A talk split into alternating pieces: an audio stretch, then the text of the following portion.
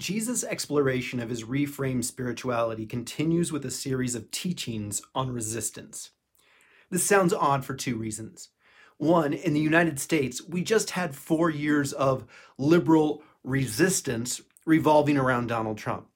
The other is that most of our Bibles have a translation that is something like, do not resist an evildoer.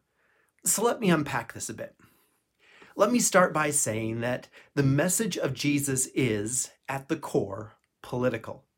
This explains why the state executed him. Because of this, my political views flow directly from faith, but not in a white American evangelic kind of way. I do not have a compulsion to make others believe what I believe or regulate individual morality. Instead, I focus on broader social structures. I back candidates whose policies are most in alignment with the kingdom of God. Do they have a meek anger when it comes to injustice? Is their approach restorative rather than retributive? Do they make decisions on what helps everyone thrive? Or do they engage in a mix of justifying bad policy and pandering to certain voting blocs? Given this, I pay far more attention to policy positions on things like economics or national security than party affiliation. I also focus on a candidate's overall philosophy on how we continue the pursuit of a more perfect union. This lets me know if they are operating based on a spirit of power or love. Now, I do not believe the conclusions I come to are the only options, but I do push for consistency from myself and others. This is why, to date, I have never registered with a political party. As I see it, neither party is interested in things like meekness, mercy, and peacemaking. On the contrary, I see them actively working against these things. This puts me at odds with American political discourse. To explain why, we need to jump back 40 years in the campaign of Ronald Reagan. Reagan basically had a three part platform an economic policy based on tax cuts and deregulation, a peace plan based on global military might and tough on crime legislation, and the culture war based on newly stirred up evangelical concern on the issue of abortion.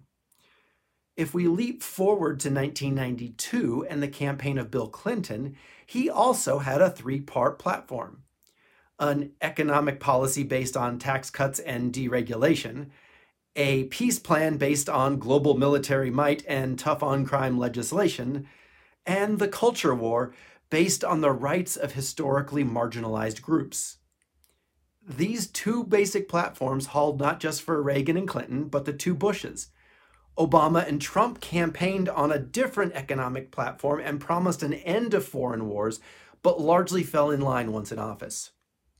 Sure, the two parties have different ideas on how thriving businesses will make everything better for everyone, or they might focus on peacekeeping missions over war, but in the end, the results are largely the same.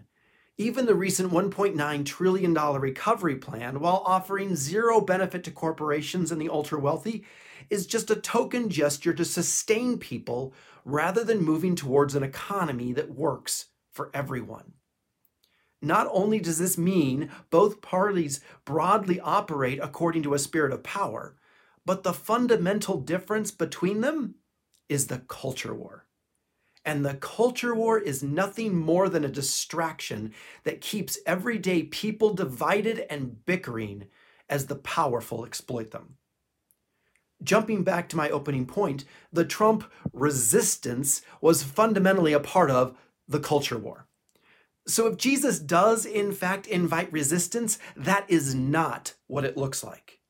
In that setting, if the church acted like light of the world, it would expose the culture war, not participate in it. So, how about the other reason Jesus' resistance sounds odd? What should we make of Jesus' line, You have heard it said, an eye for an eye and a tooth for a tooth? But I say to you, do not resist an evildoer. Historic interpretation presents passivity as the alternative to resistance. But the Greek word for resist literally means stand against. So, at a surface level, this seems accurate. However, in the Greek translation of the Hebrew Bible, the word resist refers to two armies marching up to one another, taking a stand, and fighting to the death. If they resist anything, it's the urge to run away. This means familiar usage does not point to passivity, but countering violence with violence. While passivity certainly remains an option, popular usage further closes the door on redemptive violence. It also invites another possibility active, non-violent resistance. So if Jesus calling is Jesus calling for passivity or is he just calling his followers to not as the rest of the New Testament admonishes repay evil with evil? To find our answers, we need to delve into Jesus' examples. What does Jesus mean when he says turn the other cheek? How about when he tells his followers to just to give not just their tunic, but their cloak? Finally, why does he call his followers to walk the extra mile? Are these each examples of passivity or they acts of resistance in a culture foreign to us? That is where we turn next.